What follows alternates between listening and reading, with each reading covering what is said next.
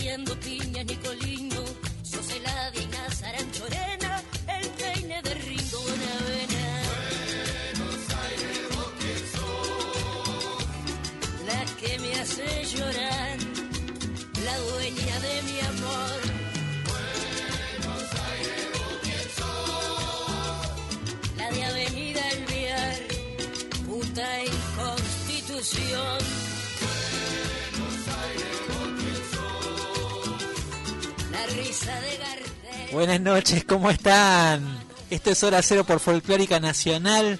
Mi nombre es Gabriel Plaza y junto a Guille de Pintos lo vamos a estar acompañando hasta la una de la mañana, hoy con mucha música, con música en vivo, sobre todo invitados, columnista eh, acá presente, el señor Facundo Arroyo también. Así que tenemos una noche eh, espectacular para acompañarlos, como les decía, con mucha música. Guille, buenas noches, ¿cómo Hola te va? Gaby, buenas noches. ¿Bien? Muy bien, muy bien. Bueno, ¿cómo son las vías de comunicación? El WhatsApp de Nacional Folclórica es el 11 31 09 5896 11 31 09 5896 en todas las redes sociales, Twitter, Facebook, Instagram. Estamos como Folclórica FM 987. Bueno, y ahí pueden mandarnos mensajes. eh, Saben que yo había tirado ahí Sí. una, un, este, sabiendo que hoy empezamos el programa con un cumpleaños, Exacto. el cumpleaños número 60 del señor Rodolfo Páez, Sí. y del cual también vamos a hablar algo más Sí. adelante en la columna del señor Arroyo. Eh, pero, pero bueno, eh, ¿Y el lunes, obtuviste? el lunes, el lunes se cumplió, El se lunes, el cum- lunes, ayer, ayer, ayer, 13. ayer cumplió años eh, Fito Páez Sí, increíble, 60 años. y, y bueno, fue un, un momento como una buena excusa para, para hacer un recorrido un poco Sí. por, por su historia.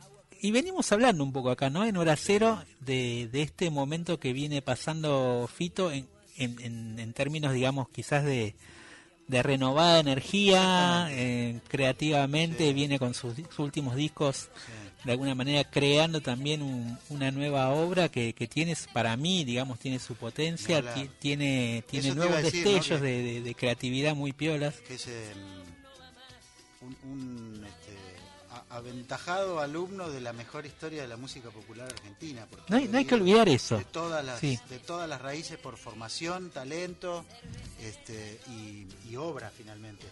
Porque así lo mostraba desde que era muy, muy joven, así que alguien que se hace notar desde tan joven, evidentemente, y hoy día, habiendo pasado, tenía 18 cuando llegó a Buenos Aires, más o menos, eh, habiendo pasado tanta cantidad de tiempo, 40, más de 40 años, estamos hablando de un artista muy relevante. Sí, y mantener eh, su vigencia, obviamente con ciclos, ¿no? Como Total, con como ciclos. todo, sí. eh, eh, de hecho, hay, hay muchas, eh, muchas historias alrededor de, de, de lo que pasó durante todos estos años con Fito, porque siempre se habla un poco de su primer periodo, obviamente podríamos decir desde ese primer disco del 63 Sí.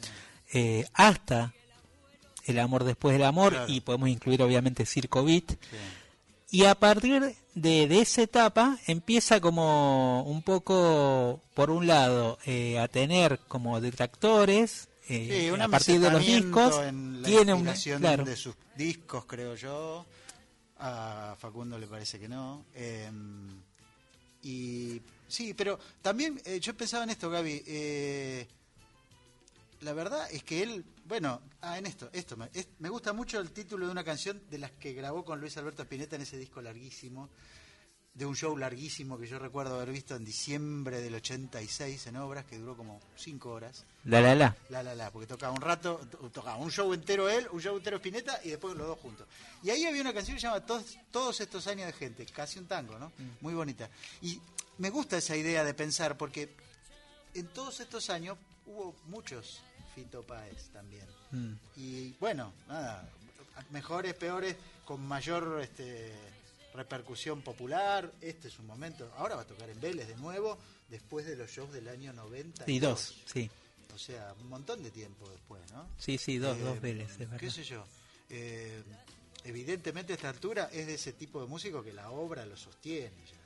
Totalmente. Aún así, se mantiene eh, muy vital, ¿no? Sí, y, y de hecho creo que a veces hay una lectura y, y hacemos este un poco este pie también en por qué Fito Páez, eh, que a veces hay que hacerlo porque todavía aparece esta cuestión de, de Fito ligado al rock, pero Fito debe ser uno de los artistas de la música popular eh, con ese rótulo bien puesto en ese sentido. Él tiene, tiende lazos, obviamente desde su primer disco, incluso hasta el último, eh, con diferentes tradiciones de la música popular. Obviamente con, con esa línea que vos dijiste, la, la tradición del rock nacional, Sí, sí, Lito claro, Nevia, claro. Charlie García, Sobrino de Charlie. y de Spinetta. este, y Espineta. Y después con todas otras líneas folclóricas como Yupanqui, Cuchile Guizamón, Chacho Müller. eh, de alguna manera, además nova. además de, de Tom cosas, de. Troilo, de Goyeneche, Piazzolla. ¿no? de Pugliese, de Piazzolla, o sea, es un tipo que siempre en su discurso y en su música está presente toda esa eh, todas esas ramificaciones que ha tenido la música popular argentina, Sí. explícitamente o implícitamente. Y creo que en ese sentido, eh, dentro de todos los músicos que ha eh, que han trabajado posiblemente o se han arrimado ese lenguaje, Fito es el que más, podríamos decir, ha sido un poco más el portavoz Sí, eh, de todas esas líneas que se cruzan dentro de la música popular argentina, ¿no? Y latinoamericana. Eh, entonces, creo que su rol en ese sentido también es fundamental. Eh, no solo como músico, sino como, como artista hasta eh, cultural y vocero de épocas, Sí, digamos, sí, ¿no? sí. Para- como cada tanto él reaparece y dice, che, no se olviden de esto, en algún momento decía, no se olviden de García, ¿no? Eh, eh, bueno, sale en otra un- nota, dice, no se olviden del Samón, gran sale en otra nota, sí. alguien que puede expresar en palabras muchas de las ideas que tiene, con lo cual lo comunica de otra forma, sí, seguro. Eh, en este repaso que, que tuve que hacer y, y varios de nosotros periodistas musicales tuvimos que hacer en estos días por los 60 años, eh, a mí también me impresionó, como decías vos, a veces esa distancia que hay como con su obra nueva y creo que eh, hay un prejuicio sobre su obra nueva y no se la escucha, digamos. Puede Básicamente ser. muchas veces pasa que no se la termina de escuchar. Y el otro día repasando su último disco que se llama The Golden Light, que ¿Cuál se- de todos? es el último de la trilogía, Ah, bien, sí, esta producción que sacó Sí. Los Años Salvajes, sí, un disco instrumental que es dedicado a Roberto Al, Futurología Art, básicamente un disco instrumental con algunas una piezas, pero sí. sí, una, con algunas piezas, sobre todo sinfónico, y un disco de piano solo. eh, y en ese disco encontrás también varias perlitas que Imagino. podrían ser tranquilamente otros nuevos clásicos de acá a un futuro, ¿no? Pero a veces creo que la perspectiva de tenerlo como un- con mucha producción hace perder de vista que el tipo no solo produce, sino que también genera este genera esa obra que lo sostiene. Eh, bueno, vamos a, si te parece, escuchamos? vamos a escuchar algo de él. Sí. Eh, dos canciones que hacen referencia a Fito. Eh, Detrás del muro de los lamentos, del Sí. disco El amor después del amor, que, como, como decíamos recién, lo va, va, a va a cerrar un poco esta celebración del 30 aniversario que empezó el año pasado con ocho Movistar eh, con entradas agotadas y cierra ahora el primero y 2 de abril en Estadio Vélez. Eh, calculamos que frente a unas 30.000 personas Por noche. por noche. Sí, la primera función ya está agotada Y bueno, sí. y la segunda, bueno, seguramente va camino a eso. ¿Cuánta expectativa que hay por el espectáculo en vivo también? También, también. Eh, Y bueno, de ese disco del amor después del amor, esta joyita que es Detrás del muro de los lamentos, Fito Páez y Mercedes Sosa. Y después del disco que le dedicó, podríamos decir, su, su otra gran madrina musical, Liliana Herrero, disco dedicado entero a, su, a la obra de Fito Páez, la canción que para mí es otro gran clásico de Fito, Instantáneas. Seguimos en Hora Cero revisando a Páez.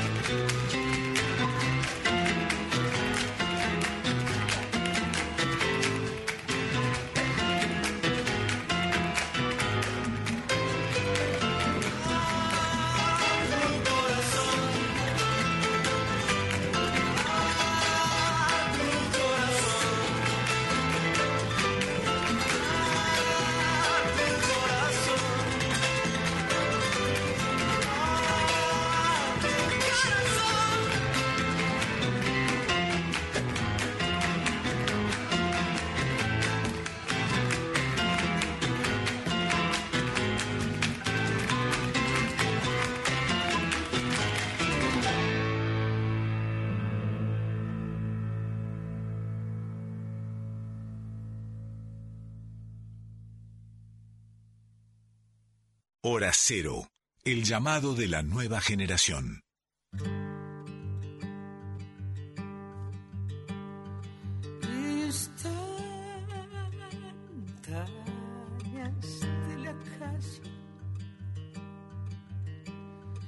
Veo una separación, un choque, un estallido, una universidad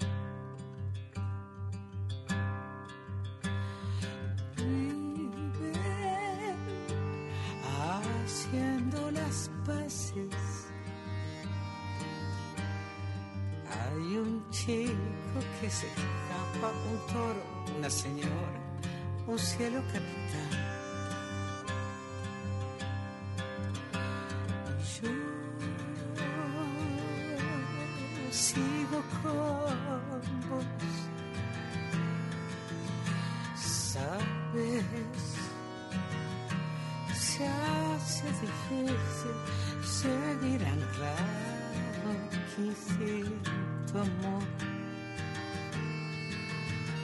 Sin tu amor.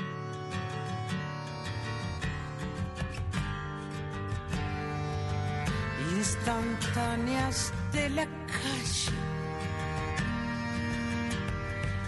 Hay dos tipos en la esquina. Uno hace una seña, el otro que se va.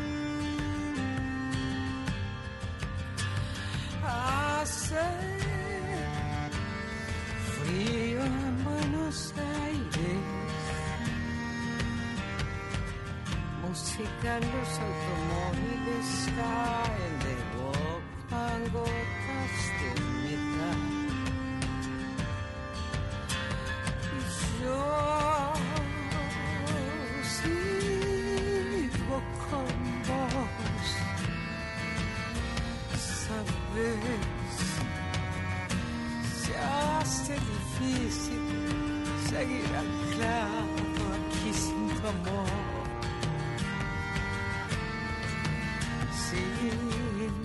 tu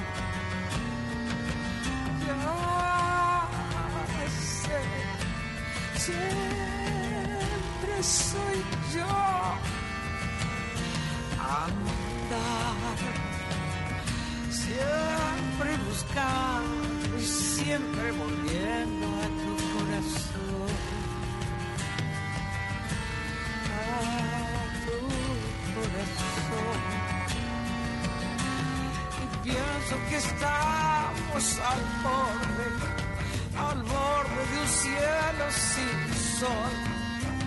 Después no hay retorno ni tiempo. mi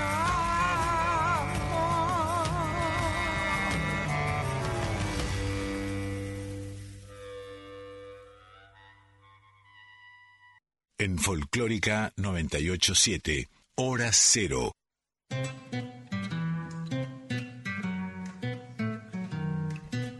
Bueno, hay noches de hora cero que estamos yo y vos en el estudio. Sí, y hoy, Hoy es tenemos como casi un estadio. Una gran compañía entre músicos, Qué lindo. colegas, Me gusta, me gusta. personal técnico. Eh, está bueno así de vez en cuando. Algunos días está bueno estar solo también, ¿eh? Va, eso tiene que ver Lobo solitario, lobo pero solitario. Hoy, hoy, ¿no? Acá estaban ensayando los, los amigos. No, se han venido con, con banda. Ahora, ahora vamos a contar un poquito de qué se trata, pero. Hermoso, hermoso ver el estudio, guitarras eléctricas, bajo también. Este, muy bueno. Bueno, Guille, eh, repetimos las vías de comunicación. ¿Cómo no? El WhatsApp de Nacional Folclórica es el 11 3109 5896. 11 3109 5896. Olvidé mencionar que nuestro programa tiene cuenta de Instagram y Facebook, que es hora cero punto programa de radio. Aquí a mi izquierda nuestro community manager. Así es. Eh, recién seguíamos hablando un poco de Fito. Sí. eh, recién escuchábamos también dos grandes temas. Qué bueno. De- qué detrás del muro de los lamentos, eh, Fito Páez junto a Mercedes Sosa, que obviamente cuando aparece la voz de Mercedes Sosa, como suele, como Claro. suele Lo cano- pasar, Lo canonizó instantáneamente. claro, es como, ya está, le pone como ese sello eh, que es increíble, y después la reversión de, de Liliana de Instantáneas, que es otro clásico de Fito, Tremenda. y que también, bueno, Liliana tiene ese poder sobre las canciones, tiene algo de, de negra sosa en ese sentido, que cuando agarra un Sí, tema, claro. bueno, lo da vuelta totalmente a su manera y crea otra cosa. Sí. y tiene la capacidad de hacerte escuchar las canciones de vuelta, con la letra de vuelta. Es como si estuvieras escuchando la canción como si no la hubieras escuchado nunca. A mí me pasa eso con ella. Y en ese disco, sobre todo, Canción sobre Canción, que es un disco que donde ella revisa toda la obra de Fito, desde el disco del 63 hasta el disco Abre, bueno, una gran parte podríamos decir, eh, ahí ya de alguna manera descubre esas joyitas y te está un tema como dejarlas partir, que es increíble lo que hace ella y cómo uno lo vuelve a escuchar y dice, ah, mira esta letra, mira... Recordemos que la asociación creativa de Fito Páez con Liliana Herrero surge desde mucho tiempo antes de que ambos sean personajes públicos. Totalmente. Y, mm, Principio de los 80 exacto. estamos. Y lo otro es que yo recuerdo el impacto que me causó la primera vez que escuché, creo que era el Cachilo Dormido del primer disco de Liliana Herrero, Sí. que tenía un tipo de producción, en esa época Fito estaba muy copado con, por Prince, ¿no? Y era buenísima Máquinas. la mezcla de, Sí, sí, de sí. escuchar esa canción con ese sonido, y eso es del primer disco de ella. Que lo produjo Fito. Exacto. Claro. Entonces ahí este, evidentemente hay un ida y vuelta, yo creo que, bueno, se ha contado esto también, el mismo Fito en su libro lo cuenta, ¿no? El, el tipo de aprendizaje que recibió con ella, con Liliana, que era profesora universitaria en Rosario, en ese momento, cuando se estaba formando como artista, ¿no? Bueno, ahí los que estén del otro lado escuchando Hora Cero, acá por Folclórica, bueno, mándenos sus canciones también eh, favoritas de Fito o, o alguna que tengan alguna historia, digamos, referida a alguna canción de Fito, que seguramente todos tenemos alguna es canción cierto, es cierto. que, que traza algún momento también de la vida personal de cada uno. Pero ahora, ahora sí, tenemos al invitado, al invitado de esta noche, bueno. el señor Alejandro Guyot. ¿Cómo le va Alejandro Guyot? Buenas noches. Buenas, ¿qué tal? Eh, muy contento acá de compartir el estudio con ustedes, Igualmente. que fueron de hecho los primeros, si no me equivoco, que pasaron los adelantos del disco La Garza Adentro. Sí, nos estábamos acordando de Un eso, ¿no? anticipo. Sí, antes de que nos metamos adentro a, a combatir la guerra Sí. de la pandemia. No, te aquellos. quiero poner nervioso, pero en este estudio tocó Troilo, tocó Pugliese, tocaron todas las grandes orquestas del 40, digo como para sacarte presión. No, así está nomás. bien, está perfecto. Bueno, pero para mí, Al digamos, contrario, es, in- es inspirador, digamos. eh, Me imagino, ¿cómo no? está, Claro. está esa energía en, en el aire de este estudio y, y como un poco también para contrarrestar esto que te decía, así como decía que siempre se hace referencia a, al tango como aquella década de oro de los 40, de los 50 de las grandes orquestas, eh, también tengo que decir que Ale Guyot, eh, y no por nada hoy lo decíamos en el anticipo de, este programa, para mí personalmente creo que es uno de los grandes poetas del tango del siglo XXI. O sea, eh, no lo digo livianamente, ha dado pruebas a lo largo de una trayectoria que ya deben surcar los 20 años, un poquito más, ahora corregime, pero 2000 y algo. eh, Y con- Bueno, anteriormente ya estabas cantando en los 90, eso ya lo sé. Claro, claro. Eh, yo empecé con el arranque, a cantar Claro. el tango con el arranque, después pasé por Astillero, eh, con 34 puñaladas, hoy rebautizado como Bombay Buenos Aires, estamos cumpliendo 25 años. Mirá. Así que estamos. Claro. Duramos, duramos. Primer, Ah, primera orquesta del arranque, eso fue año 96. 96. 96. sí. Cuando o sea, te fuiste antes de grabar el disco vos. Me fui, yo tengo esa cualidad, ¿viste? Antes de Eh, tocar el éxito te vas. Sí, eh, lo mismo pasó con Astillero. La y, oportunidad bueno, es lo tuyo. Con, claro, exactamente. con eh, 34 puñaladas Bombay Buenos Aires me quedé. Bien. Pero, bien, bien, bien, bien. Sí, sí, sí. Y bueno, hace poquito me lancé a esta aventura solista, empujado por Julio Martínez, justamente hoy en guitarra eléctrica, pero él hizo toda la producción del disco, grabó, puso los cables, se trajo la computadora, todo, y metió varios instrumentos, y bueno, acompañado por Sebastián Lara, acá en, en Bajo, con el que hicimos hace poquito una gira por Azul, provincia de Buenos Aires. Ah, muy bien. Son vecinos, yo soy de la barría, Ah, ahí cerca. ahí está. Y este formato, tu guitarra, tu voz, bajo y guitarra eléctrica. En, Azul estuvimos con el bajo. Eh, ahora nos vamos a sumar, su- se suma Julio, que es escudero de siempre, eh, ya te digo, fue el, productor de La Garza Adentro, y se van a sumar eh, un percusionista que se llama Augusto Idoyaga, eh, Julián Masaldi en, en piano y teclados, eh, Gise Magri va a cantar algunos temas conmigo, que es una cantora eh, de la provincia de Buenos Aires, de La Plata justamente, eh, con la que hemos compartido varias aventuras así eh, sobre escenarios, etcétera. Rodrigo Perelstein, cantor del Sexteto Fantasma. Eh, va a venir Lucas Ferrara de Bombay, Buenos Aires, a tocar algunos tangos. Ah, son unos cuantos. Sí, sí, sí, vamos. una asamblea de. Pablo, exacto, Pablo mm, eh, Gibotoschi, que fue compañero mío del arranque, que después tocó en la Fernández Fierro y tiene sus proyectos, también toca con, con Lisandro Aristimuño, así que creo que no me estoy olvidando casi nadie, ¿no? Eh, en Astatril se vamos a estar en el ciclo que, que organiza la revista El Sordo. ¿Cuándo? El sábado 18 a las 22.30. Este sábado. Este sábado. Sí. Bien. Vinimos a ensayar prácticamente. Muy bien. Muy bien, muy una Un excusa, honor. una buena excusa. Una buena excusa. Una cosa, Alejandro, porque el título del disco ya me plantea una incógnita, un interrogante, ¿no? Es bastante enigmático, que La guerra es adentro. La guerra es adentro. Mira, al principio era el- simplemente el título de, un- de una de las canciones Sí. en las que se hablaban de, de soldados eh, durmiendo, tambores que gritan la guerra es adentro, trincheras vacías repletas de viento. Eh, y iba a ser una canción más del disco, eh, incluso no, no iba a ser eh, de las más importantes, pero empezó a tomar otro significado con el tema de la pandemia. Nosotros terminamos el disco eh, editándolo, yo en mi casa con auriculares, con pantuflas, en pijama, y Julio de jogging, de joguineta de etiqueta en Quilmes, comunicados por el Zoom y abriendo el Pro Tools y editando, che, no, acá pone un poquito más fuerte la guitarra, bla, bla, bla. O sea, terminamos todos uniformados, eh, en vez de uniforme de fajina eran pijama, eh, y alpargatas. Entonces la guerra terminó siendo adentro, éramos soldados y soldadas contra lo que fue la epidemia, ¿no?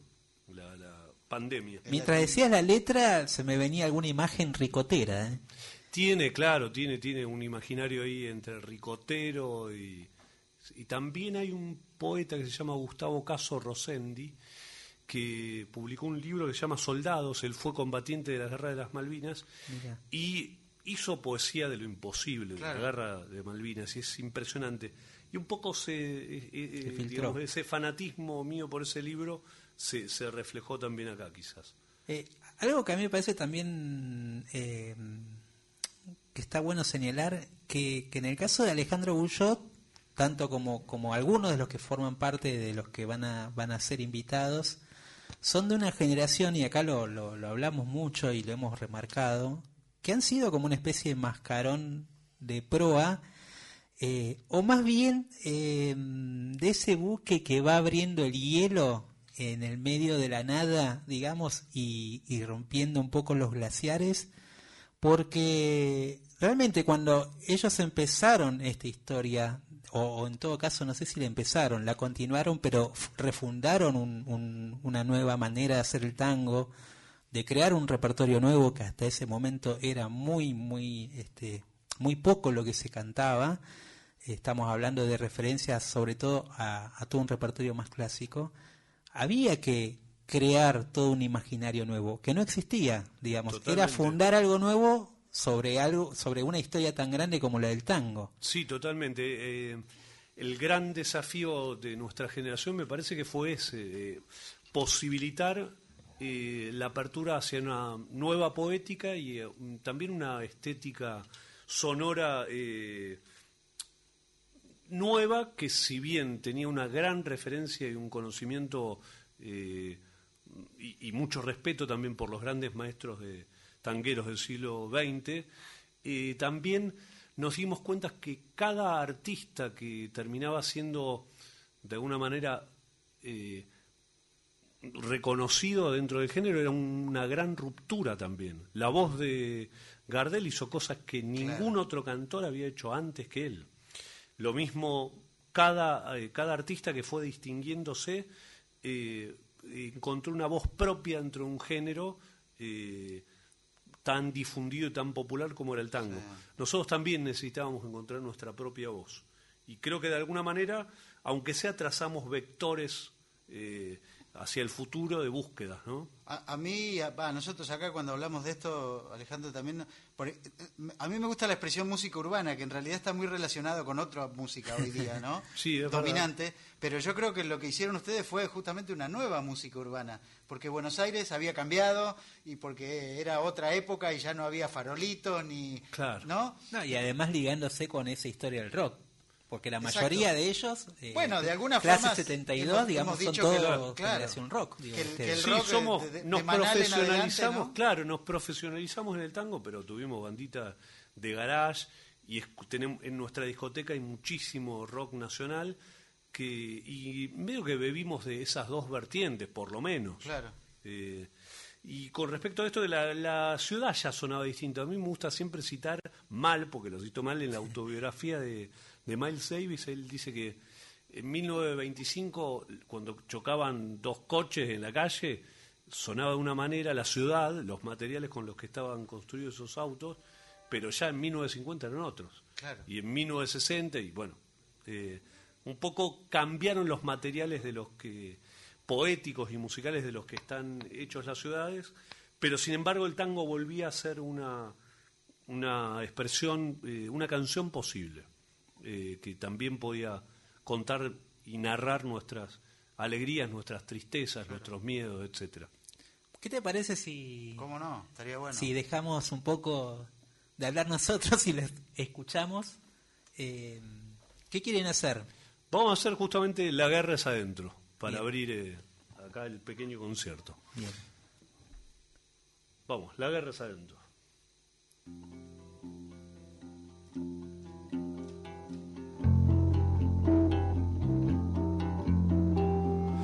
Lluvia cayendo al mar, abismos que duran tan solo un momento, la aguja en el tambores que gritan la guerra es adentro.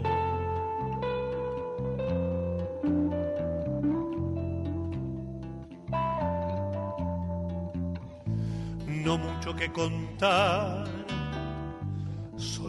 heridos de antiguos lamentos, muy poco que contar, canciones gastadas de hambre y silencio, el sol cayéndose, rezo con poca fe, tregua el atardecer, calma el mar. Calma el mar, calma el mar, lejos calma el mar.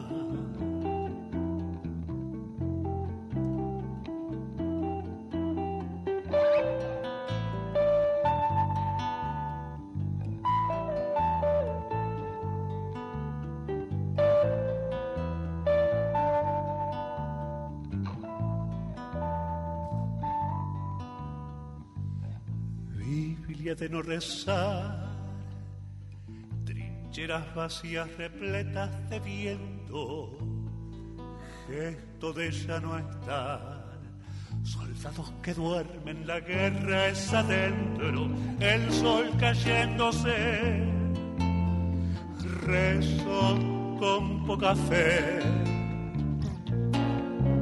tregua el atardecer,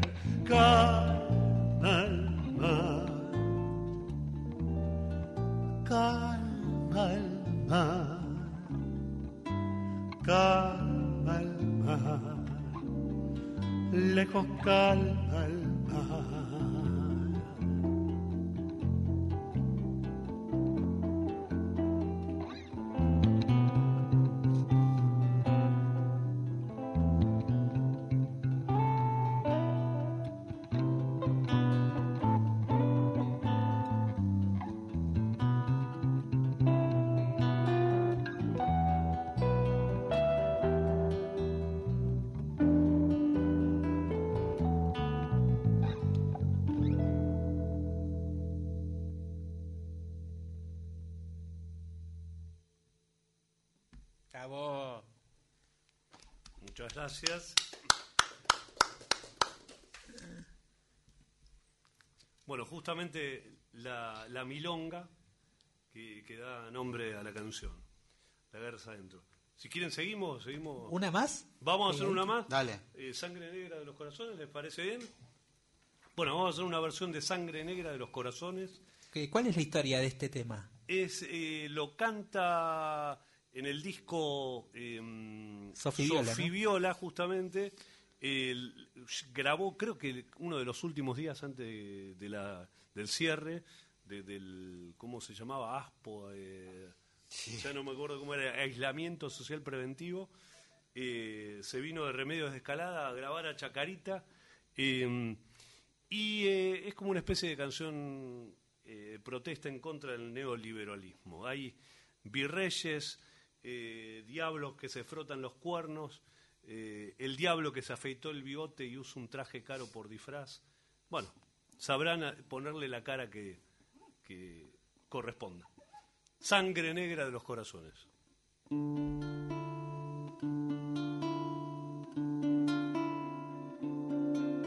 Sangre negra de los corazones. Sangre negra se derrama en mí. Sangre negra de las ilusiones. Gota a gota envenenando así. Un eclipse estático en el cielo una estrella a punto de morir. Flor con pétalos de hielo. Árboles de fuego en mi jardín.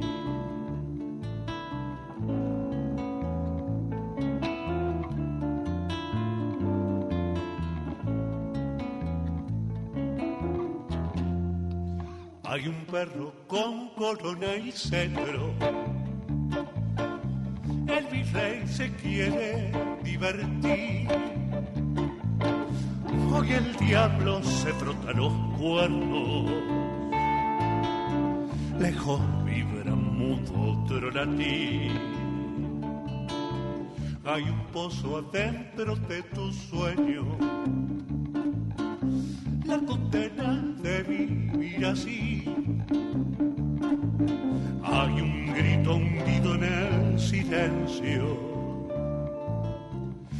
gargantas que quieren rugir. Un bufón decretó que el amor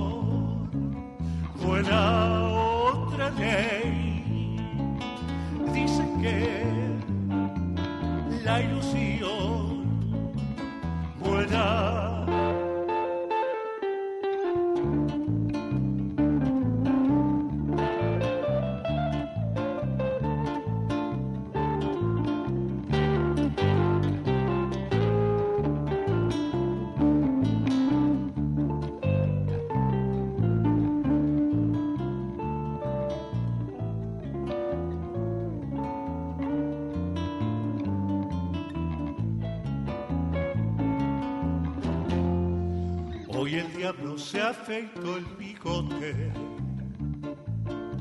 y usa un traje caro por disfraz. Se burla de todos en su trono, canta y baila al lado de un volcán. Sangre negra de las decepciones luna rota gira y gira, una rota gira y gira, sangre negra brota en los rincones, que es el río y se desborda el fin. Un bufón decretó que el amor fuera otra ley dice que la ilusión. No un bufón, un bufón, decretó, decretó que el amor guarda, buena, buena.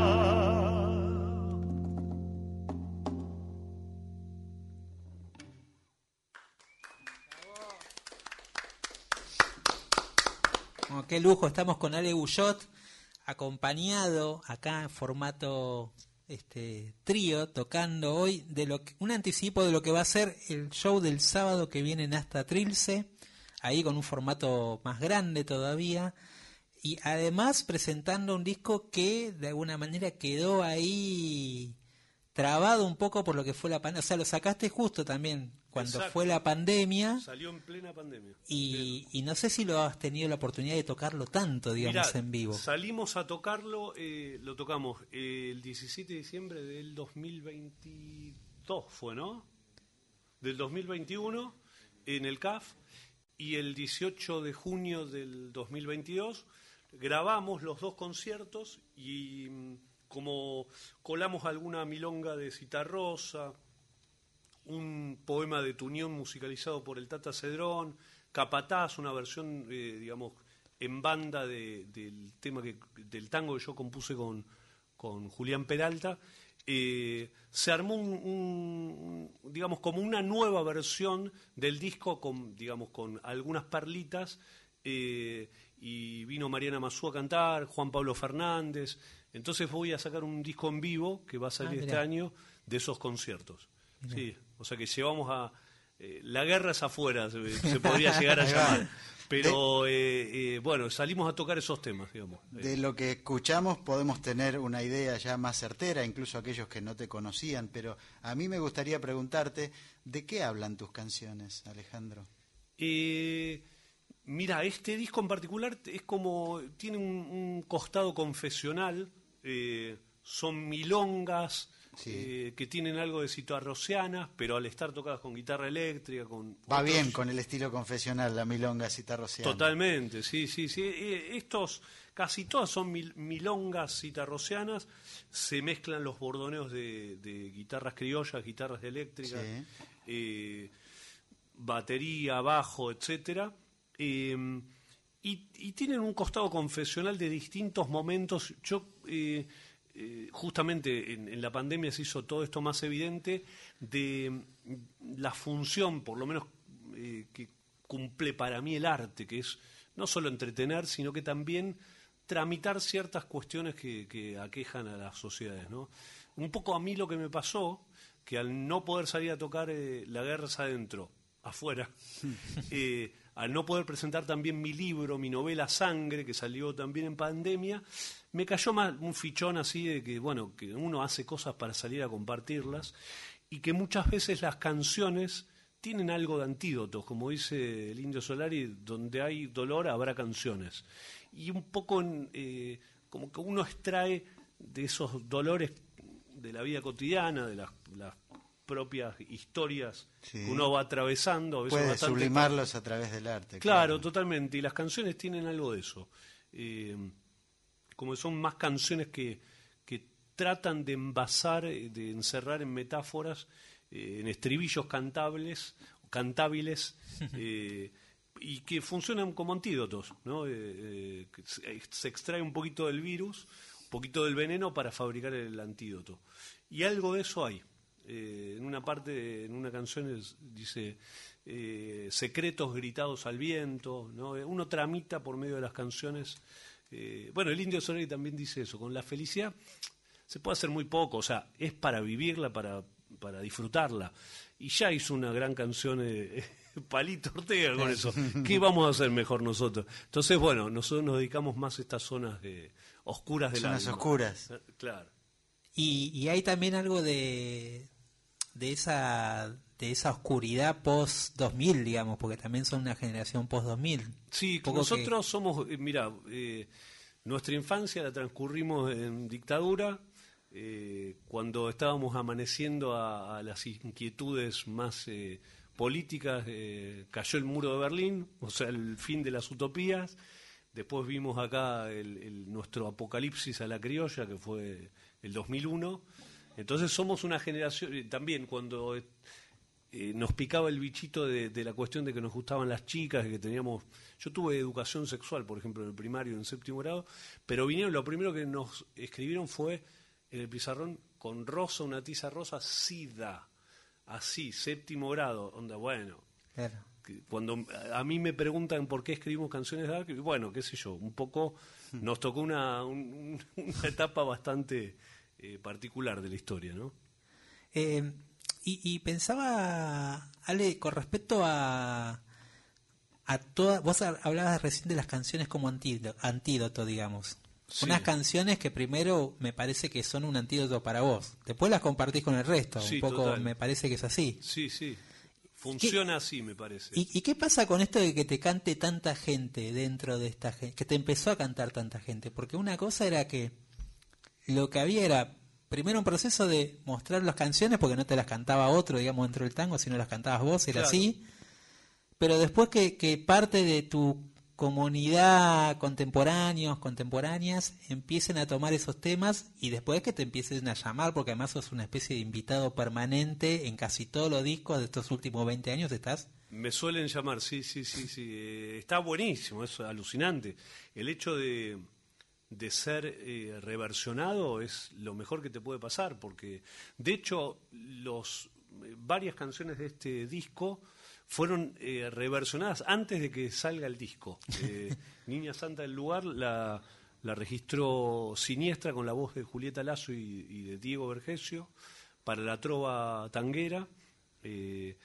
Después, bueno, eh, La Balacera la grabó el quinteto de González Calo. Hay varias, varias versiones de canciones. Eh, este, esta canción, eh, Sangre Negra de los Corazones, ya la había grabado La Lija, eh, que es un grupo alucinante, que tiene su, su comando central ahí también en Hasta Trilce.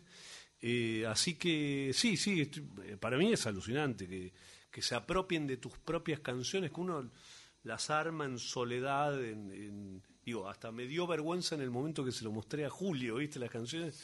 Eh, y dice, no, vamos, vamos a hacer una producción de esto. Pero me acuerdo de eso, de, pifiarle de los nervios, qué sé yo, a que después te canten es alucinante.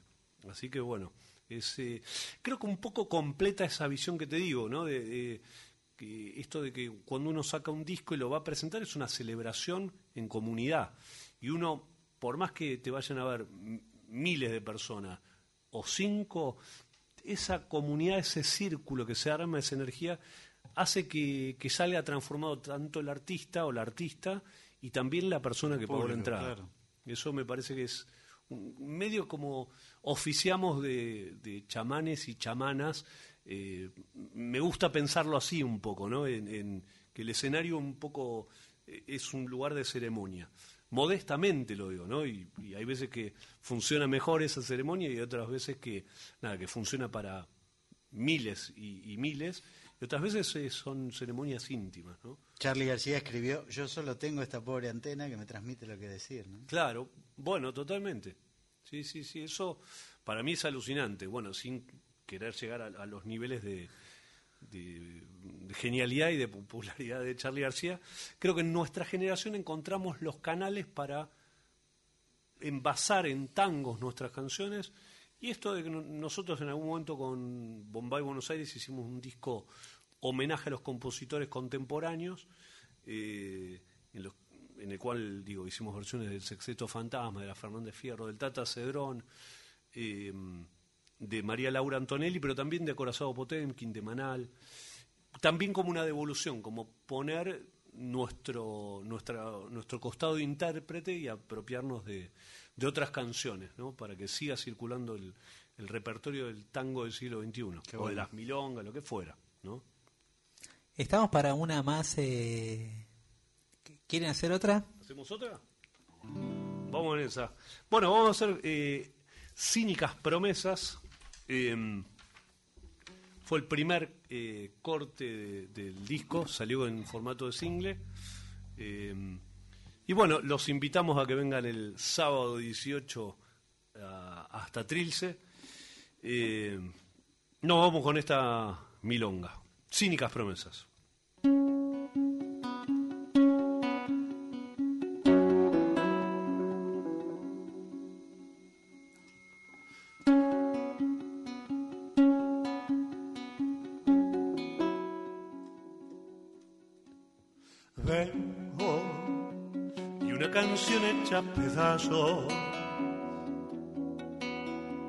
Dentro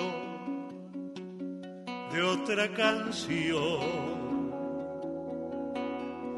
Vengo de tropezar en cada paso. Arroz, cansancio y dolor. Curo las quemaduras con más fuego y el miedo se ríe conmigo.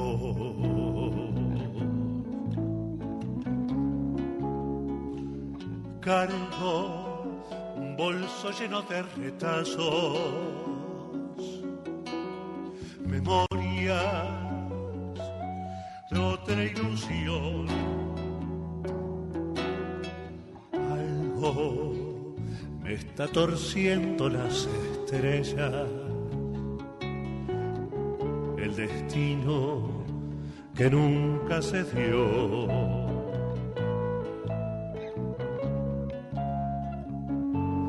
Cínicas promesas te hice al corazón, chispas en el fuego contra un paredón. Pétalos marchitos de una eterna flor estrellas chamuscadas que hoy sin negro son. Guardo una petaca con tus besos cerca del corazón.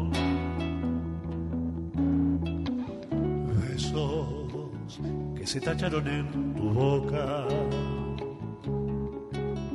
Memorias de otra ilusión.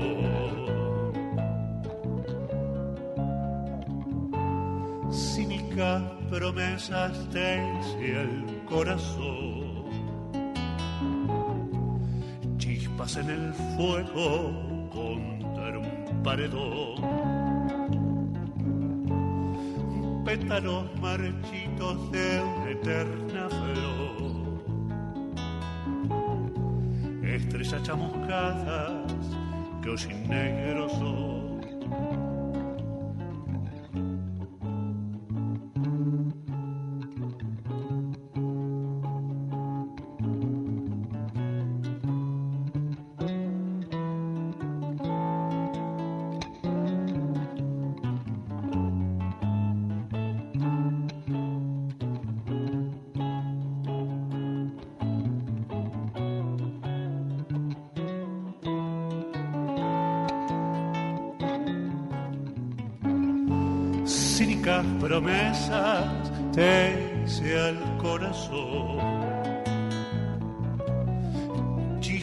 En el fuego contra un paredón.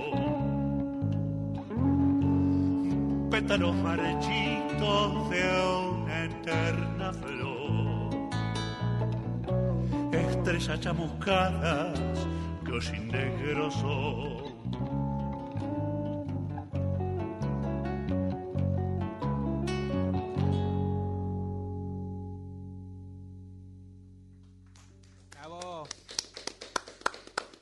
Bueno, Lujazo, Ale Gullot acá en los estudios de Hora Cero en la folclórica. Como nos quedamos con un poquito de ganas de más, si ustedes, no sé, si sé que tienen que salir corriendo, escuchamos el himno, volvemos y hacemos una más y ya ahí nos despedimos, Sí, ¿les parece? Porque por favor. vamos, Un honor. seguimos en Hora Cero por Folclórica Nacional. Folclórica 987.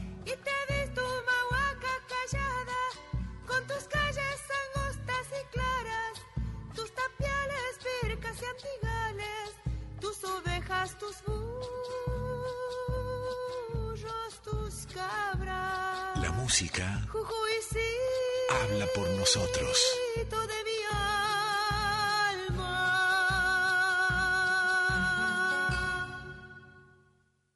Búscanos en Instagram, Twitter y Facebook. Folclórica FM 987. Disfruta de nuestras postales de radio. Mira lo que siempre escuchás y escucha aquello que te perdiste. Folclórica FM 987. Sumate a las redes de Nacional Folclórica.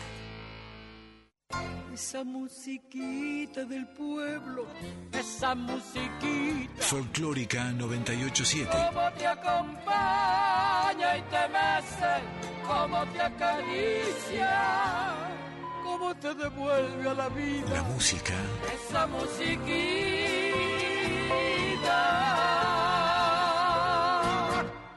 habla por nosotros.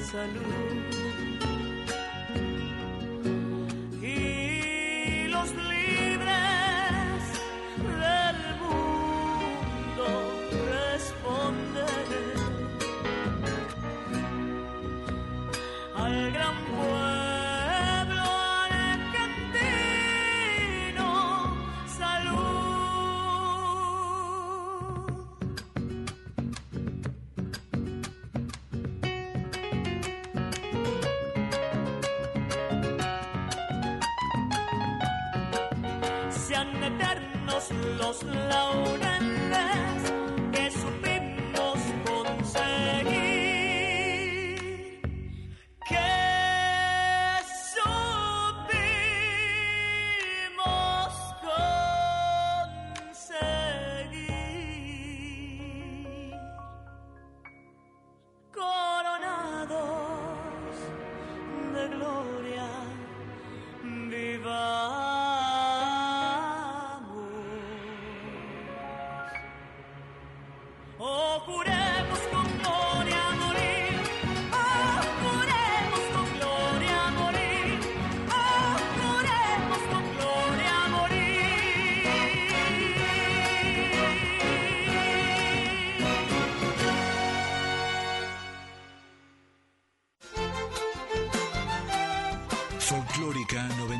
987. La música habla por nosotros. Hay muchas maneras de nombrarlas, muchos idiomas que nos hacen ser nosotros y nosotras. Auyayala se dice en quechua Latinoamérica. Folclórica 987. Estás escuchando Hora Cero. Y seguimos con la presencia de Alejandro Guyot en nuestro estudio. Ahora bien, aquel que escuchó, le gustó y se quedó con ganas de más, tiene una gran oportunidad este sábado 18 en Hasta Trilce, en la calle Massa 177, que es Almagro, ¿no? ¿Boedo? Es el límite, ¿no? Entre Sí, Almagro y límite. Boedo. Claro. Bueno, Hasta Trilce, sábado 18, 22.30, Alejandro Bullot en vivo. Pero ahora lo tenemos aquí. Acá lo tenemos en vivo con, parte de la banda que se va a presentar. Y Ale, eh, bueno, van a hacer un tema más que les pedimos, bueno, nos quedamos con ganas. Eh, ¿Qué van a hacer? Vamos a hacer Niña Santa, que es una milonga que compuse con Diego Aufiero. Él es el autor de la letra, yo. No, él es el autor de la música, yo de la letra. Eh, y es una canción que escribimos casi cuando teníamos 15, 16 años. Y mm, eh, en las noticias salió eh, el, el primer femicidio que causó así estragos en su momento, que fue el de María Soledad Morales en La Rioja, y nos impresionó muchísimo que una chica, de, no sé, cercana a nuestra edad, un- eh, le pasara justamente lo, lo que pasó, que fue víctima de, de abuso del poder, y bueno, y, y un poco eh, salió la, la- la letra inspirada en, en una historia y como pensando en cómo podía quedar impregnada esa historia en los distintos lugares eh, eh, de- del paisaje eh, en, en un pequeño pueblo de, provincia. No está dedicado directamente a, a- a ella, pero sí fue inspirado en, en esta, en esta temática. ¿no? Niña Santa del lugar, entonces de Diego Fiero y quien les canta, eh, que dice más o menos así.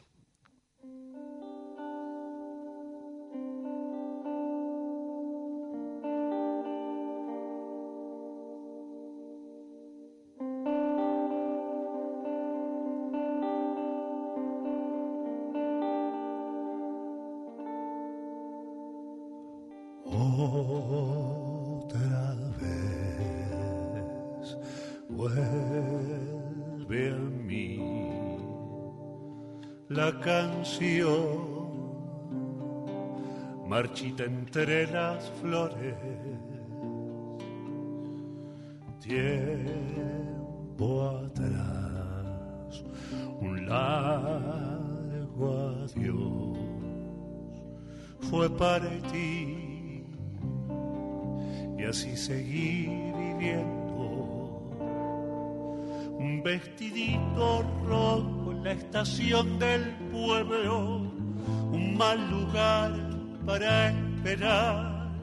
Alguien silba la canción del viento que nunca nadie va a escuchar. Ella y su rostro tierno agrandan el recuerdo, niña santa del lugar.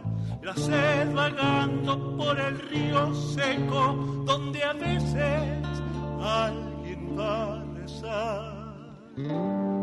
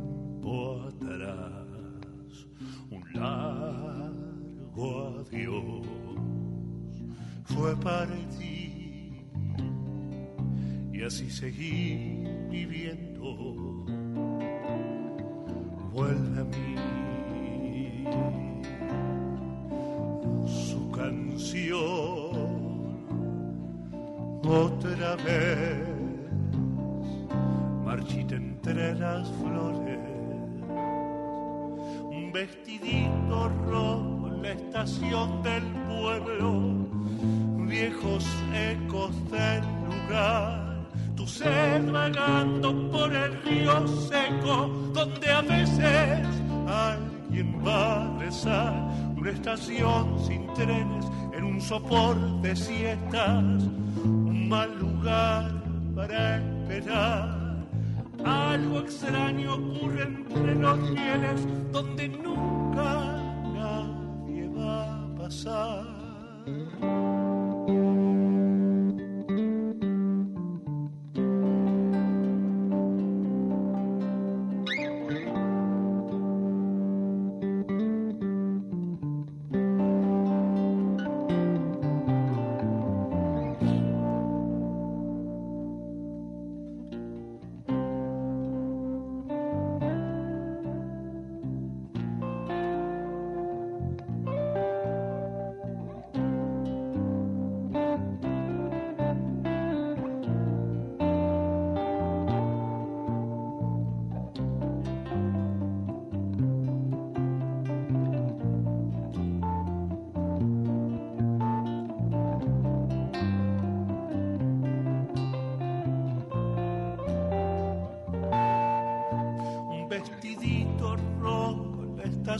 Del pueblo, viejos ecos del lugar.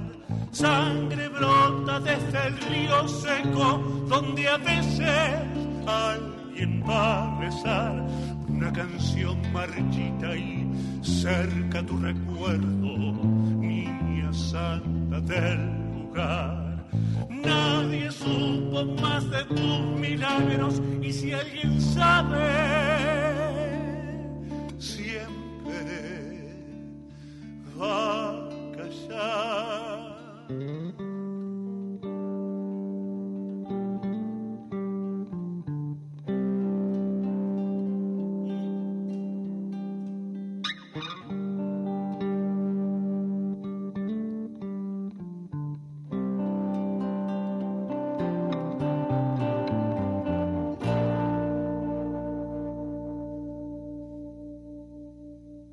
Sebastián Lara en bajo, Julio Martínez en guitarra.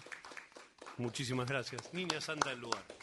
Bueno, muchas gracias Ale Guyot por estar acá en Folclórica. Eh, con Ale da ganas de charlar mucho, mucho rato. Un día lo vamos a, a invitar a que venga a charlar también. Eh, soy conversador. claro, no lo sé. Y gran tirador de títulos también. Muy ¿eh? bien. Gran tirador de títulos eh, para las notas. sí, siempre. Bueno, muchas gracias Ale. Y gracias a, a los músicos también que los acompañaron. Este, agradecidos de que hayan venido hoy. Por este momento. Por este momento. Muchas gracias a ustedes. Un placer, la verdad. Seguimos en Hora Cero por Folclórica Nacional. Estás escuchando Hora Cero.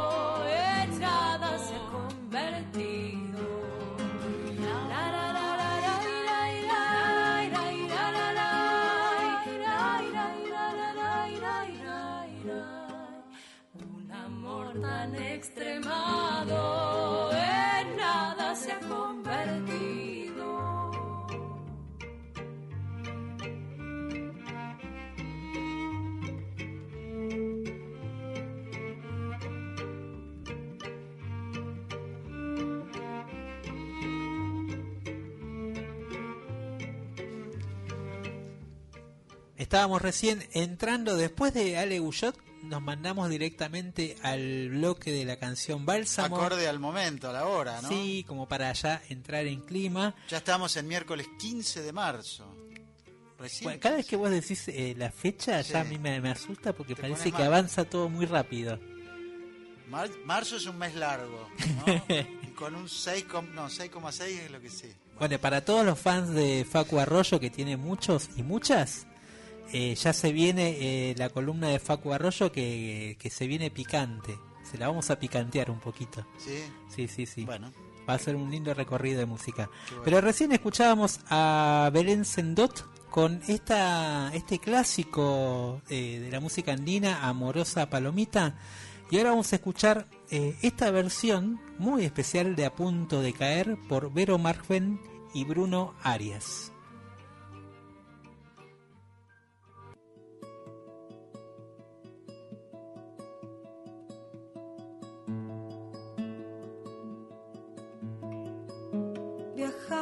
De verdad, pasaste sustos,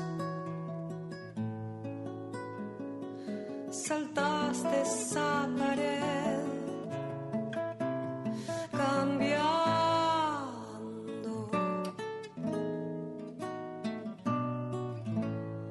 Yo estaba en un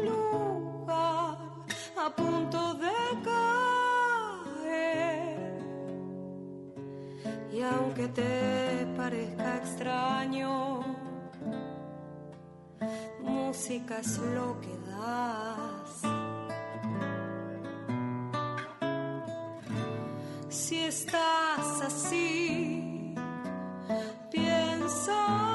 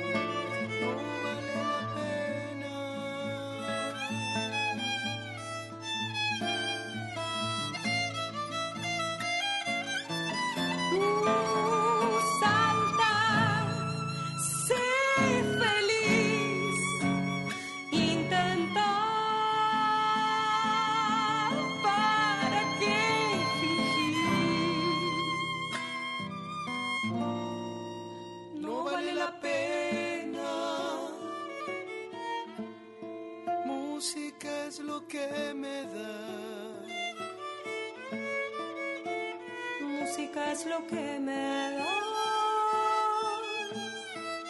Música es lo que me da. La vanguardia es así. Hora cero.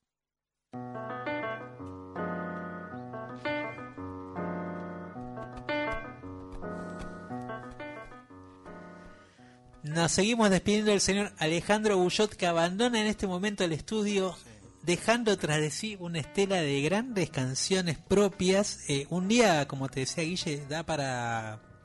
¿Sabes qué estaría bueno? Para repasar con él esta especie de hits que tiene dentro, obviamente, de un de un ambiente No, bueno, pero vos- del under tanguero, Vos le podríamos decir. y él lo comentó también esto de cómo comenzó a circular en toda Su esa obra. producción. Sí, Claro. totalmente. ¿No? Y de hecho, muchas de las canciones de él en, en esas agrupaciones por las que pasó y de otras también son como nuevos clásicos de, de, de esta época, ¿no? De toda esta Total. generación a partir que surgió, que decimos siempre un poco a partir de la, de la década del 95, 96, un poquito antes también, pero sobre todo esa fecha, 96, eh, tiene mucho que ver primeros discos de, de algunas agrupaciones Claro, y claro. que marcan un poco ese ese momento tan particular en que eran 20 grupos eh, o, o 15, pero entre 15 y 20, no más, ¿eh? Literal, literal. Cuando digo era eso, no había otra cosa, no había músicos y músicas de, de menos de, de, de 40 años Claro. tocando bandoneones, tocando la guitarra o dedicando haciendo obra propia, digamos, ¿no? Cierto, Ni hablar, no, no existía la obra propia en ese sentido. Como, como tiene la mayoría de los grupos que graban discos hoy, donde graban repertorio el, el propio. año pasado cuando vinieron los el- el- buena parte de la programación del, del festival de la Fernández Fierro, ¿no? Eh, Sí. tuvimos ahí un muestrario. Totalmente, totalmente. Bueno, hablando de clásicos, eh, Nuevos. nuevos clásicos. De nuevos clásicos, de nueva música, eh, damos, le damos la entrada al señor, este amigo, colega, nueva generación de periodistas, eh, ya, ya un poco más grande igual, pero Claro, no es un no es un pibe, digamos. no es un pibe, pero, pero es parte de la, nuestro, sí. es parte de la nueva generación. Facu, buenas noches, un gusto tenerte acá en Hora Buenas Cero. noches, ¿cómo andan amigos? ¿Bien? Queridos, bien. Eh, me estaba pensando en Ale Bullot, ya nos metemos en lo nuestro, que además de todo lo que ya dijeron, él es un gran historiador eh, memorioso. Vieron que cuando tiraba nombres él no tiene celu, no tiene compu, al- eh, se acuerda de todo, de, de fechas, de discos, nombres de intérpretes, de nombres de compositores, tanto del nuevo tango como, como del tango clásico. Eh, si hay que hacer un libro del nuevo tango, del nuevo tango argentino y hay que chequear datos, eh, Ale es una buena fuente, sí, Sí, sí, sí, sí, total. totalmente, totalmente. Es profesor, ¿no? Es profesor, es profesor en la EMPA, eh, la Escuela de Música. Popular Avellaneda, y de hecho muchos de, los, de las cantoras y cantores que han surgido después Camada y que han formado grupos o, o que han sido solistas, digamos, está la mano de Ale ahí. Y de hecho él mismo te comentaba, mira, mira este que está por salir o mira, Claro. y bueno, ha, ha tenido, digamos, muy muy buenos discípulos en ese sentido. Bueno, Facu, ¿de qué nos venís a hablar hoy en Hora Cero? Segunda columna. Hoy voy a, ya es la segunda y voy a hacer un poco de trampa. Eh, quizás me planteé una tangente de- de- del planteo general. No te convencía vos mucho, Gaby, en la pre- Me preproducción. tuviste que convencer. Te tuve, sí, tuvimos que hablar eh, a la antigua por teléfono para, para convencerte del Porque viste esta generación que te manda mensajes de texto nomás y no, no, hay que hablar por O teléfono. sea, a mí cuando me quieren llamar por teléfono yo me asusto. Claro, Eso es lo que me pasa, esa Sí, es mi sí, reacción. sí. Tipo, pasó algo. Bueno, eh, la columna, como sabemos, se construye a partir de una declaración de un músico popular de trascendencia. La declaración tiene que tener algún tinte o polémica o, o que surja para... Debate. Sí, un debate o que surja para reflexionar sobre ciertas cuestiones. Y en este caso ya pasaron un, un par de días. eh, es, es- es, eh, está conjunta porque primero fue el, el gran eh, cumpleañeros eh, Rodolfo Fito Páez diciendo que en la música urbana, eh, de manera muy elegante además porque él se vincula con, con músicos del trap y del hip hop, eh, pero aún así él marcaba que de a poco se iba perdiendo la melodía eh, en esas nuevas canciones, en esa nueva música. Es algo que él notaba, que era una opinión personal, siempre lo dejó en claro. Por más que ahora, por ejemplo, en junio saque El amor después del amor con varios featuring de, de- de chicos del trap, ¿no? no Todavía no se filtraron los nombres, yo tengo algunos pero no se pueden decir. Eh, pero van, van a estar ellos también cantando esas canciones. Eh, es decir, que Fito está relacionándose con esa música, pero aún así la critica porque fue su rol, ¿no? Es, es su rol hace 30 años también, de, de además de música de referencia, eh, un polemista Sí. y, y- Introduce temas, digamos. Sí, un reflexivo de la música popular argentina, sobre todo, Sí, ¿no? sí, la, problematiza. Bueno, y después pasaron un par de días y hubo una entrevista que también que fue viral, que fue la de Maxi Truso, eh, en donde dijo que la música de, por ejemplo, Lali Espósito era un asco, literal, así, cito, eh, porque no tenía giros melódicos. Eso en Twitter generó un chiste, porque el giro mel- melódico en una canción es extraño, ¿no? Digamos, en términos técnicos no existe. No existe, no, Eh, es una apreciación sub- subjetiva. Espera, Facu, contemos porque la verdad que tampoco el personaje es eh, alguien tan popular. ¿Quién es Maxi Truso? No, es, eh, digamos, lo, lo traemos a colación porque, mm, se, digamos, se colgó de la declaración de Fito que, que digamos, tenía fundamento eh, y después generó como un tuit polémico y fue viral. Fue más viral la declaración de Maxi Truso que la de Fito Páez, ¿no? Y Maxi Truso que fue conocido en un momento por, por porque su tema, digamos, se pasaba en una conocida marca de publicidad. Una, un- No sabía cómo decirlo, Un por eso te- de una publicidad, digamos. Claro. Obviamente grabó Claro. con, con, con, con una agrupación más electrónica llamada Poncho. Sí, y es un artista argentino que en algún momento Trabaja por el lado de la, y- de la música electrónica, digamos, Claro, vamos a de ese al- al palo, ¿no? Como para definirlo de alguna forma. Pero pero sí, como decís vos, se rebotó bastante eso y generó mucho chiste por ahí en las redes sociales también. Este, esa idea. Bueno, y aquí la trampa de, de la columna del día de hoy, yo, eh, digamos, no quería reflexionar tanto sobre si existe o no la melodía o qué tipo de presencia tiene la melodía en la música urbana, sino por qué se plantea la música urbana como lo único nuevo que circula en el circuito musical argentino. Eh, por supuesto, no estoy de acuerdo en eso. Este programa, de hecho, lo deja en claro. Eh, y a partir de, esa reflexión de Fito desde la música urbana, yo me puse a pensar, bueno, qué hermosas melodías hay en el folclore del siglo XXI eh, y qué tipo de mixturas eh, se van filtrando en esa música nueva que generalmente suena en hora cero. Bueno, y en relación a eso fuimos armando, fuimos discutiendo, hay algunas que quizás me las reboten ahora al aire, eh, vamos a ver si los convenzo. Eh, creo que la primera estaba entraba directamente, Eh, estamos hablando de, de Pájaro Tuerto, que es una canción bastante eh, nueva en el sentido de Don Olimpio, ¿no? Estamos hablando de la agrupación ahí comandada por eh, Nadia Larcher, que fue grabada en, en Vengo, un disco del año pasado, 2022, eh, y es una canción de Gabo Ferro. Ya la estamos escuchando de fondo. Eh, Gabo la grabó en el disco Boca Arriba, año 2009, ya pasaron varios años. Eh, pero la idea de, de esta primera canción era escuchar qué tipo de interpretación desde una banda de, de folclore moderno, ¿no? Con una tequita ahí media eh, también polémica, eh, hacen de, de- de- de un, de un cancionista, ¿no? Compositor, historiador, como lo fue y es Gabo Ferro. Sí, y además un tema que tampoco es de los más conocidos de Gabo, digamos. No, no, es una perlita, digamos. Como, sí, sí, sí, que han folclorizado de alguna manera. Sí, el, el acierto de Don Olimpio en ese disco es justamente el- la elección del repertorio. Hay algunas composiciones propias, que es la primera vez que, que lo hacen en, en su propuesta, pero bueno, hay una selección de compositores contemporáneos eh, formando parte del disco Vengo.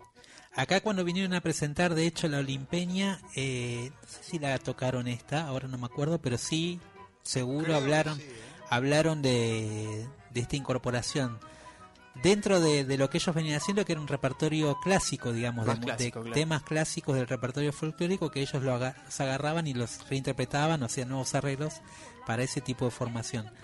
Eh, y un poco la novedad era que traían nuevas canciones o nuevas composiciones de algunos integrantes y que también tomaban, entre comillas, nuevos clásicos, por así, ¿no? Por así llamarlos, o transformar temas que son nuevos y reversionar esos temas nuevos, también un poco dialogando con su época, ¿no? Habían pasado una época empezaron haciendo más reversiones de, de- de clásicos del folclore y es como que están haciendo otra cosa, ¿no? Planteando otra discusión también.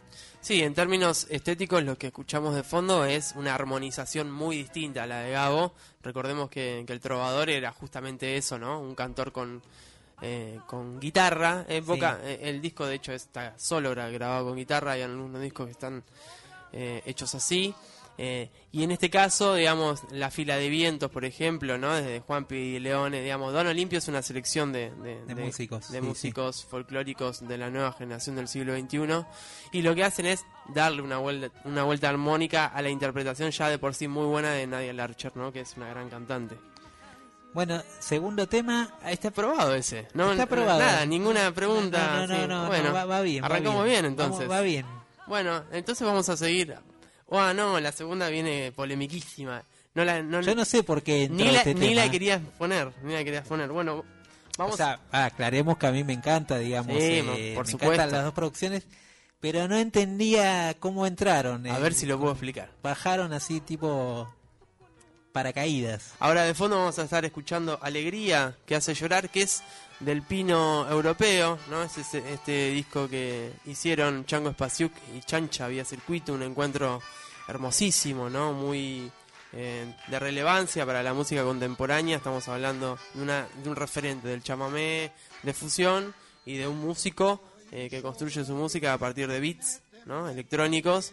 Se encarga de ritmos folclóricos ancestrales, pero está generalmente metido en, en el- en ambientes digitales desde la cumbia hasta fiestas de DJs. Sí, e- es una persona que trabaja con su co- computadora y crea la música a partir de, elementos por ahí de percusión que, que graba él o, o beats, como se le dice, o pulsos musicales que va generando desde su paleta, digamos, de, de un programa este, digital. O ¿Se acerca, que- ¿Se acerca al espíritu de Papo o podemos seguir adelante? Hay que problematizar el uso de los beats para... No, no, no, no, para, para mí, eh, no, a mí me gusta, es un proyecto que me gustó mucho y que, que además eh, fue como, como una de las tantas, digamos, movidas que, que hace el chango probando otras cosas. Eh, ya lo había hecho también Jaime Torres en su con su con, con el disco Altiplano, digamos que era un Totalmente. disco básicamente con un productor eh, también que venía del área más digital. Ese por ahí era un poco más más techno, entre Sí, comillas. es verdad. Eh, y después, yo lo que te planteaba es que esto abre un color a, a toda una corriente que hay, que no, no es para, para hablarla hoy, sino para hacer por ahí otra, otro capítulo, que es todos los músicos o productores o, o artistas de la nueva generación que usan las nuevas tecnologías, tomando como base la raíz, la, la raíz folclórica, digamos, ¿no? Esto está para mí más dentro de ese... Está bien, pero por, De por esa fu- línea, por ¿eh? fuera de la estética, lo que está sonando de fondo, por ejemplo, este, este momento que me viene genial para fundamentarlo, es la melodía que construye a partir, obviamente, del acordeón eh, y de los violines que trabajaron juntos y que fueron tocados, ¿no? no fueron producidos a partir del beat. Es una de las pocas canciones de Pino Europeo y de, y de esa eh, revisión que hacen de las polcas que, que el Chango ya había grabado hace como 10 años, ¿no? Más o menos. Eh, este, recordemos que este disco Pino Europeo salió en 2018, ya tiene 5 años. Mira, Pasa volando. Sí, pasa volando. Me acuerdo que La vimos la- presentaron en Niceto. En Niceto, sí. la- estuvimos varios ahí viendo a ver qué, qué pasaba con ese proyecto. Y bueno, este es un tema que se centra en lo, en lo melódico desde los instrumentos. Entonces me parecía que estaba bueno, digamos, eh, que esté primero. Chancha había circuito en este planteo de folclore del siglo XXI. eh, y después, obviamente, el Chango Spasiuk no hay que desarrollarlo demasiado, ¿verdad? Bien, bien, Pude, pude. Bien, bien. ¿Seguimos al tercero? Vamos, vamos al tercero. Bien, perfecto. Eh, el tercero es, no sé cómo te quedó en orden, pero lo que hablamos hoy, Sí, ¿no? sí, Pisando Nubes. Pisando nube de José Luis Aguirre. Ok, bueno, estamos hablando de un disco del año 2012, Gajita de Luna. Lo pusimos de arranque porque obviamente en el folclore del siglo XXI no todo es beat, no todo es mixtura como Don Olimpio, no todo es maestría académica, ¿no? También como, como esa crew de músicos que, que le da a Caseca, por ejemplo, también, que, le quiere dar, digamos, un, tinte... eh, un vuelo académico intelectual a la música folclórica, a veces de raíz o a veces de composiciones contemporáneas. Eh, en este caso tenemos un compositor, eh, yo diría enraizado en, la raíz folclórica, ¿no? De la historia del folclore argentino, pero obviamente teniendo como características, en este caso, por ejemplo, en esta canción, detalles de ritmo y armonía que si estás distraído se te pasan medio de largo, porque él es como todo suavecito, José Luis Aguirre. Sí. Em, pero si le prestas atención, está eh, desafiando los géneros que toma. En esta zambita, por ejemplo, eh, hace un contrapunto en dos partes de la canción nada más. Tenía- tendríamos que estar bastante atentos para o con auriculares para escucharlo. Y yo me di cuenta viéndolo en vivo lo que hacía. Escuchaba sus discos y sentía que era como, bueno, un, un autor eh, de canciones nuevas, pero que estaba muy, digamos, enlazado a la tradición folclórica de Córdoba, sobre todo, ¿no? Eh, es un músico de Tras la Sierra. Eh, pero después cuando lo vi en vivo, con una formación de quinteto, con trabajo, eh, y le empecé a prestar atención a esos movimientos chiquitos que hacía en términos musicales, dije, ah, ahí está el chiste. Ahí está el chiste de José Luis Aguirre que con esa sonrisa y con ese bajo perfil eh, está demostrando que eh, también desde la tradición se puede seguir eh, haciendo música disruptiva eh, y tocando en el Festival de Cosquín Folklore, por ejemplo. Sí, y creo que en el caso de José Luis Aguirre eh, es uno de esos artistas que, que creo que más allá de lo disruptivo continúa una continúa una historia, digamos, pero en el presente, ¿no? Tiene tiene esa capacidad para, para meter como, como esos juegos que vos decís, eh, ¿no? Es- esos esos cambios que le dan como un aire más contemporáneo lo que hace o, esa esa cosa que tienen muchos músicos que se han formado que es la mezcla de sonidos que de las músicas que los influyeron que son muy diferentes a las que le influyeron a un Chupanqui por ejemplo eh, eso se nota y se permea y da esos aires diferentes pero a la vez me volviendo a, Cosquín, yo recuerdo siempre una actuación que lo vi, me acuerdo solo aparecer en el escenario de, de Cosquín, solo con la guitarra, eh, haciendo callar a todo, a todo, a todo Cosquín, ¿no? Logrando ese silencio que cuando se hace ese silencio profundo, lo lograban tipos como Falú, ¿no? Como Yupanqui, pocos lo lograban, ¿no? Eh, y creo que el Cafrune, eh, en otro ámbito, porque nunca estuvo en Cosquín, bueno, sí estuvo, pero de muy, de muy joven la de bueno, tiene, tiene como ese, ese, ese- esa historia como atrás, ¿no? Eh, trovadoresca. eh, La fuerza física del Sí, trovador, sí, ¿no? sí, sí, de, de- ¿no? de- del hombre con guitarra o de la mujer con guitarra dentro del folclore con esa historia. Bueno, y además un tercer elemento que no nos entra en nuestra columna, pero también obviamente no deja de lado lo social, ¿no? No, no, no se vuelve literal en su obra, pero forma parte también, junto a Bruno Arias, por ejemplo, de laburar las problemáticas sociales Sí, actuales. como más del nuevo cancionero. Total. ¿No? Sí, pero esas, y Rally Ba- Barrio Nuevo también, por También ejemplo, ¿no? ese línea. tipo de denuncia social está presente en la obra de José Luis Aguirre, pero aquí no entra. Aquí estamos hablando de, Bien. de lo rítmico. ¿Seguimos? Dale.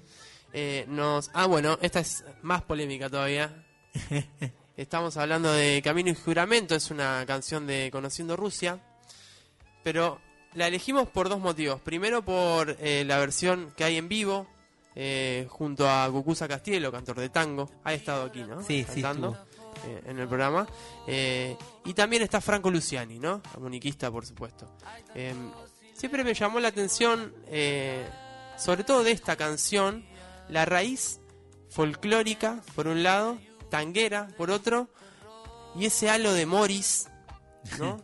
de, de la de una esquina de Buenos Aires típica eh, que tiene. Está, es un gran, eh, para mí es una gran canción porque reúne muchas tradiciones de la música popular argentina eh, y está, digamos, proyectada en una banda nueva pop eh, del circuito viste más canchero de, de la Sí. música actual eh, y ese imaginario que decís vos como de esquina, ¿no? También que- Total. que, que, Es bueno, de que, que, que Bueno, tiene mucho que ver con, con, un, con lo ciudadano y con lo urbano y que, que, bueno, también tiene una historia dentro de la canción popular y la música popular. o pienso en Avenida Rivadavia de, de, de Manal, o pienso en este Esmeralda y Corriente, Gran Tango, o sea, hay también muchos tangos, bueno, Durazno y Convención, ya del otro lado del Río de la Plata, ¿no? De Jaime Ross. Sí. Eh, y así, así como, como, como esquinas que, que también guardan un imaginario de una ciudad. Bueno, y además obviamente de, de la excusa de Franco Luciani y de Cucuza, eh, también está la melodía, ¿no? Eh, la hace fuerte la melodía de esta canción a, a estos detalles que estamos planteando. Así que entraba, Gaby, entraba. Está bien, está bien, está bien, bien. está ¿La habían pasado hace poco, me contaste? ¿A Eh, esta versión o no hace tanto? Eh, no, no, no, la, la hemos pasado, la hemos pasado, la hemos pasado. Bueno, vale la suele- pena. Suele sonar acá en hora cero. Bien, seguimos entonces. Dale. Quinta, quin- quinto ejemplo de, de la columna del día de hoy. Vamos a seguir con Tonolec, ¿no? Es este dúo de folclore digital electrónico de varios años que ahora está desactivado, ¿no? Eh, está, está pegando una siesta porque sus músicos han, han tomado otros rumbos. Eh, elegimos El Cosechero, que bueno, eh, en contrapunto con El Cancionero de Don Olimpio, es una canción tradicional, pero llevado al folclore electrónico. Eh, es del disco Plegaria del Árbol Negro del año 2008. eh, y obviamente tiene el laburo de, de la Charo y su súper particular forma de interpretar una canción folclórica tradicional. La vuelve, digamos, una nueva ca- canción, ¿no? Siempre rescatamos eso de una interpretación, como decía Mercedes Sosa, a veces puede ser una nueva composición, ¿no? De una Mm. canción. Es una frase que me gusta mucho, una idea que me gusta mucho. Y en este caso, el cosechero de Ramón Ayala eh, se ve, digamos, vertida por otros filtros, filtros muy siglo XXI, eh, y de una banda obviamente que fue eh, bastante fundadora de, de lo digital en el folclore. Mm, totalmente, sí, sí. Creo que, que su primer disco, sí, debe ser principios del 2000, 2000 y algo, ¿no? Sí, claro, es fundan el, el siglo XXI Sí, con sí, su sí, música. Y, y su propuesta. Al principio muy resistidos. Sí, bueno, Había mucha gente que decía que, que no iba, ¿no? No. Tonolec. No, y además, bueno, aparece... Ahí fue un poco el pionero, fue Gaby Kerpel, que Total. había sacado un disco Carnavalito en el año, creo, en 1999, eh, que había sido también un proyecto de totalmente de laboratorio, combinando producción electrónica con ronroco, con charango, con erques, con un montón de sonidos andinos. Hay un diálogo con Santolaya, ¿no? Eh, sí, eh, y, y después, bueno, empiezan a aparecer algunos de estos proyectos. El caso de, Not- de Tonolec fue, digamos, el, el- de los proyectos que han surgido en este sentido, fue el más popular, Total. sin duda. Sí. Han llegado a ser un teatro ópera, un teatro coliseo, han vendido discos, han Y han estado y han logrado estar a pesar de la resistencia como decís vos en festivales populares donde muchos de estos proyectos nunca entraron todavía no porque de hecho todavía hoy eh, extrañamente no escuchás eh, grupos vinculados al folclore digital en un escenario de una festividad popular ya sea Cosquín o cualquier festival en otras provincias no muy difícil ellos lograron como esa popularidad Sí, y además pensaba que eh, en relación a, la masividad de su público, eh, generaron de alguna manera eh, un nuevo público, ¿no? Generaron como una demanda de, de esa escucha que después se replicó en, en, otra, en, otras, en otras bandas. Bueno, nos queda un solo ejemplo. Eh, como- que lo vamos a escuchar completo lo vamos a escuchar completo. Estamos tratando de, de fundar tradición en esta columna y hacer el, el último tema completo sin, sin hablarle de arriba. Eh, si hablamos de, de folclore digital y de, y de proyecto eh, siglo XXI dentro de este circuito musical, obviamente tenemos que escuchar a Dura Tierra, ¿no? Elegimos el hitazo que tienen ellos, está incluido en su último disco, que mm, se llama Cría, del 2017, ya tiene seis años también. Eh, ahora están también en una siesta porque están con otros proyectos. eh, son bastante cercanos a Triángulo, a Don Olimpio, forman parte. Todos eh, son, sí, sí, bandas amigas y Como una crew. ¿no? Sí, sí. Como una crew. Eh, pero bueno, en este disco, eh, Dura Tierra, grabaron una canción que me parece fundamental en el folclore digital que se llama Sarabá. Tiene una potencia increíble. Con una muy buena letra y una melodía que se sostiene a través de, de- de lo digital. Entonces, si les parece, cerramos con eso. Y si me dejan, vuelvo en 15 días. Después lo charlamos. Ok. Muchas gracias. Bueno, gracias Facu Arroyo por hora cero y nos vamos con Sarabá de Dura Tierra.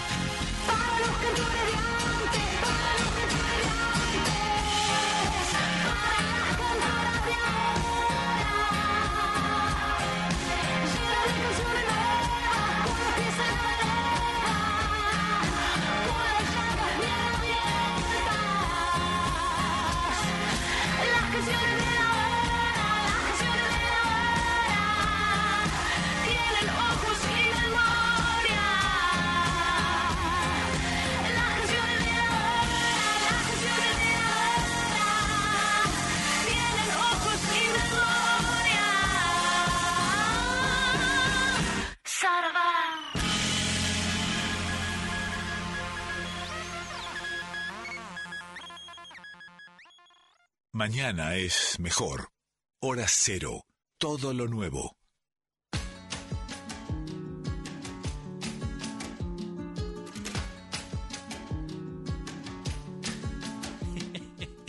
Me hace reír.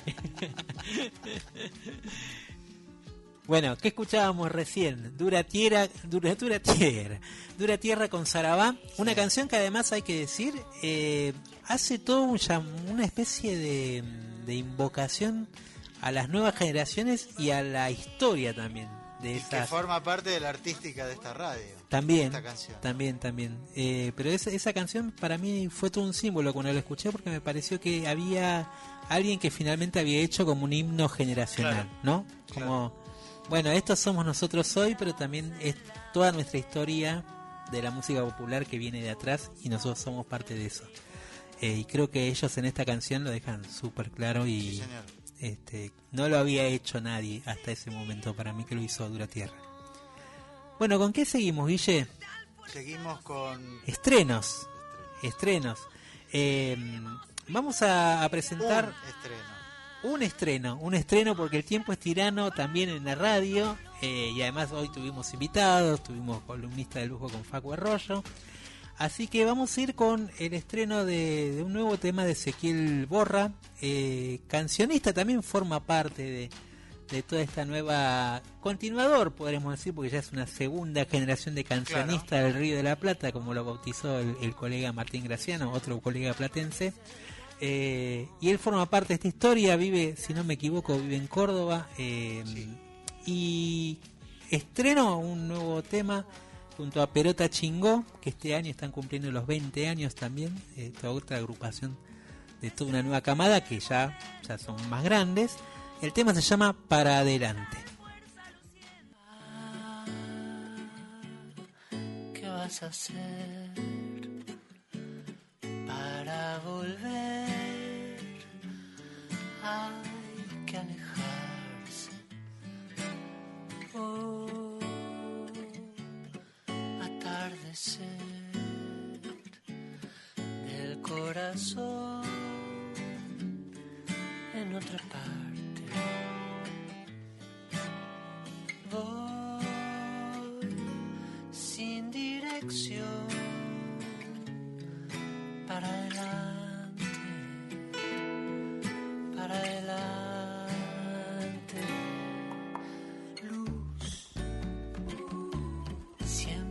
Siempre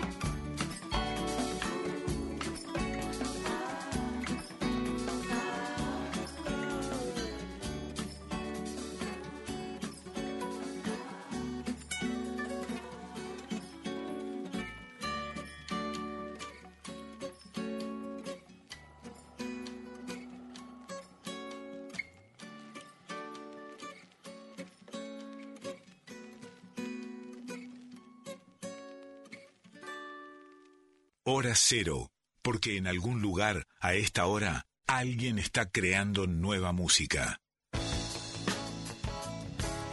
Qué lindo escuchar a Spinetta eh, con esta canción. Que se la dedico a mi sobrino Llenaro que, que la otra vez me sorprendió escuchándola en su playlist. La tiene en su playlist. Muy bien. 15 años.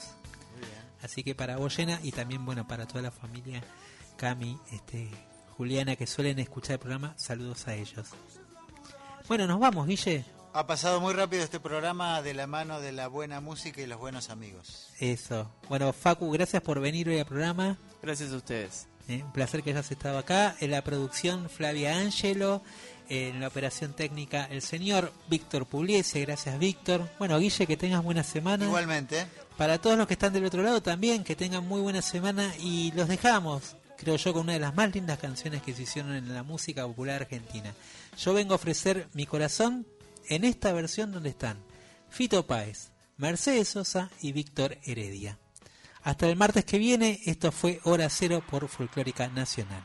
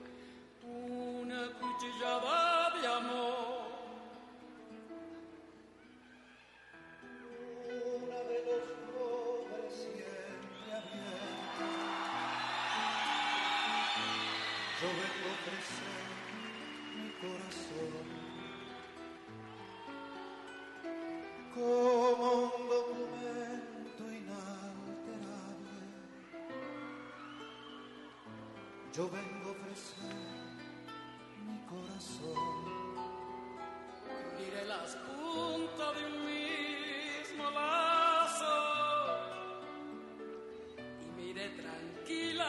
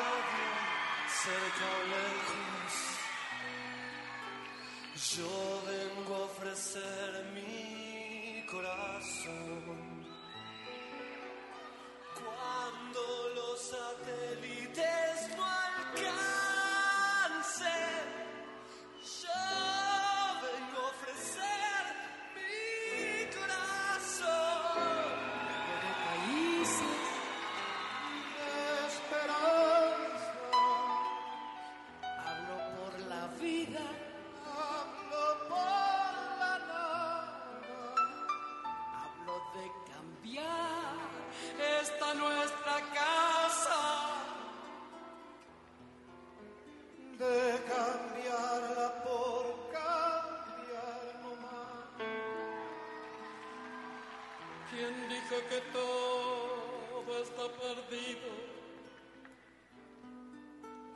Yo vengo a ofrecer mi corazón. Fito, Yo vengo a ofrecer mi corazón. yo vengo a ofrecer.